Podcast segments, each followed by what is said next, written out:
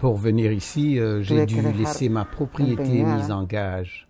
Il m'est facturé 20 000 dollars. Ronaldo Galicia, un guatémaltèque de 39 ans, a raconté son histoire lors de son séjour à Casa Alitas, un refuge pour migrants à Tucson, en Arizona, près de la frontière nord du Mexique. Je ne faisais pas confiance aux gens qui sont venus nous chercher. Ils m'ont mis dans une malle où je ne pouvais pas respirer. Eh bien, Dieu merci. Parce qu'ils disent que tous ceux qui vont dans une malle meurent. La patrouille frontalière américaine affirme que ce type d'activité illégale fait partie d'une entreprise de trafic d'êtres humains de plusieurs milliards de dollars. Mario Escalante, porte-parole de la patrouille des frontières. Les traversées illégales comportent de nombreux dangers, évidemment, au fil des ans. Ce que nous avons vu, c'est qu'ils profitent des gens, les laissent à l'abandon, les volent. Malheureusement, ils violent les filles et il y a des moments où des choses encore plus horribles se produisent. Durant son voyage clandestin, Ronaldo Galicia a été témoin de violentes pratiques criminelles. Ils demandent une quantité d'argent et s'ils ne l'obtiennent pas à l'heure et à la date voulue, ils vous tueront. Ils vous tuent lentement, ils vous couperont la main, la langue, une oreille.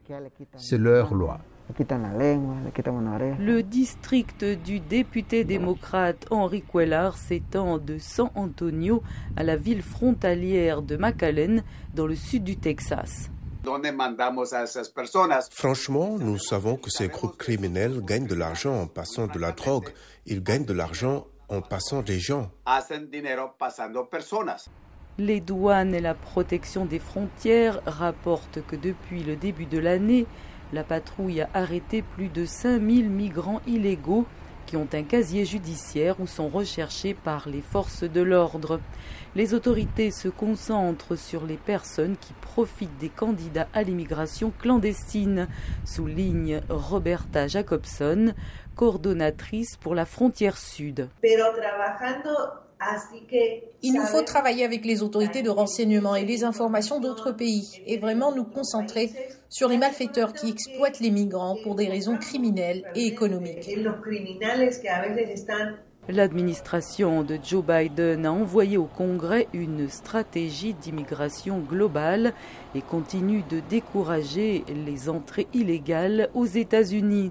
Le président démocrate est accusé par les républicains d'avoir créé un appel d'air à la frontière et de ne pas avoir pris la mesure de la situation sur le terrain, avec en particulier l'arrivée de nombreux enfants isolés exposés aux trafiquants d'êtres humains.